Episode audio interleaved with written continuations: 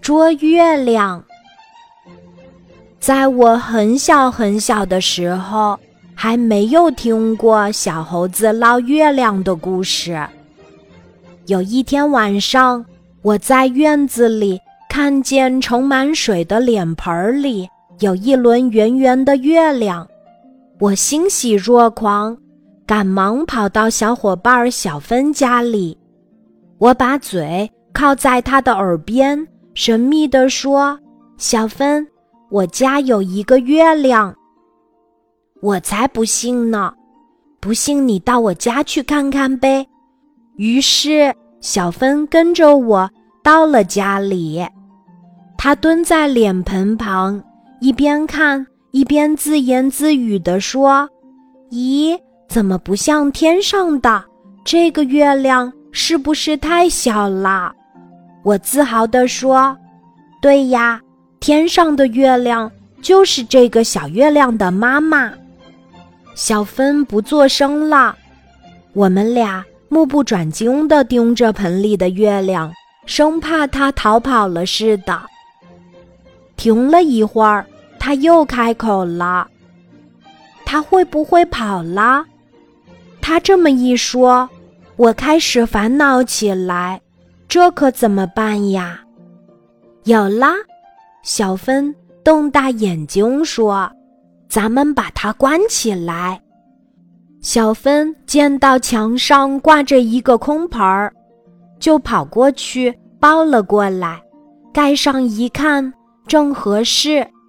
我跑进屋，神秘兮兮的对哥哥说：“哥哥，我捉到了一个小月亮。”哥哥也被吸引到院子里，我怕掀大了口，让月亮给逃了。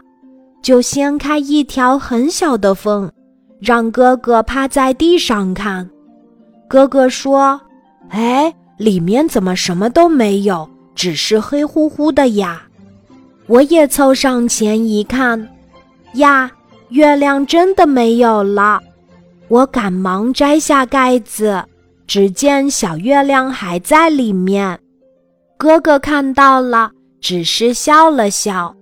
我连忙解释说：“哦，刚才他一定是怕羞才藏起来的。”说完，又轻轻地把它盖住了。第二天一大早，我又去看月亮，只见盖在上面的盆被掀掉了，月亮也无影无踪。我哭了起来，妈妈觉得很疑惑。经过哥哥的解释，他才恍然大悟的笑了。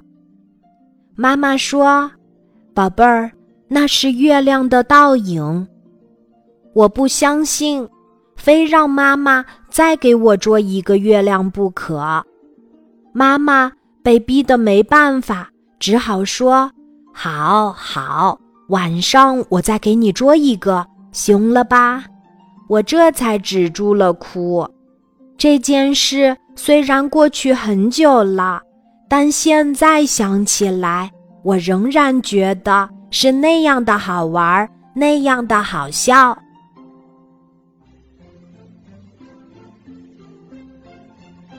今天的故事就讲到这里，记得在喜马拉雅 APP 搜索“晚安妈妈”，每天晚上八点，我都会在喜马拉雅等你，小宝贝。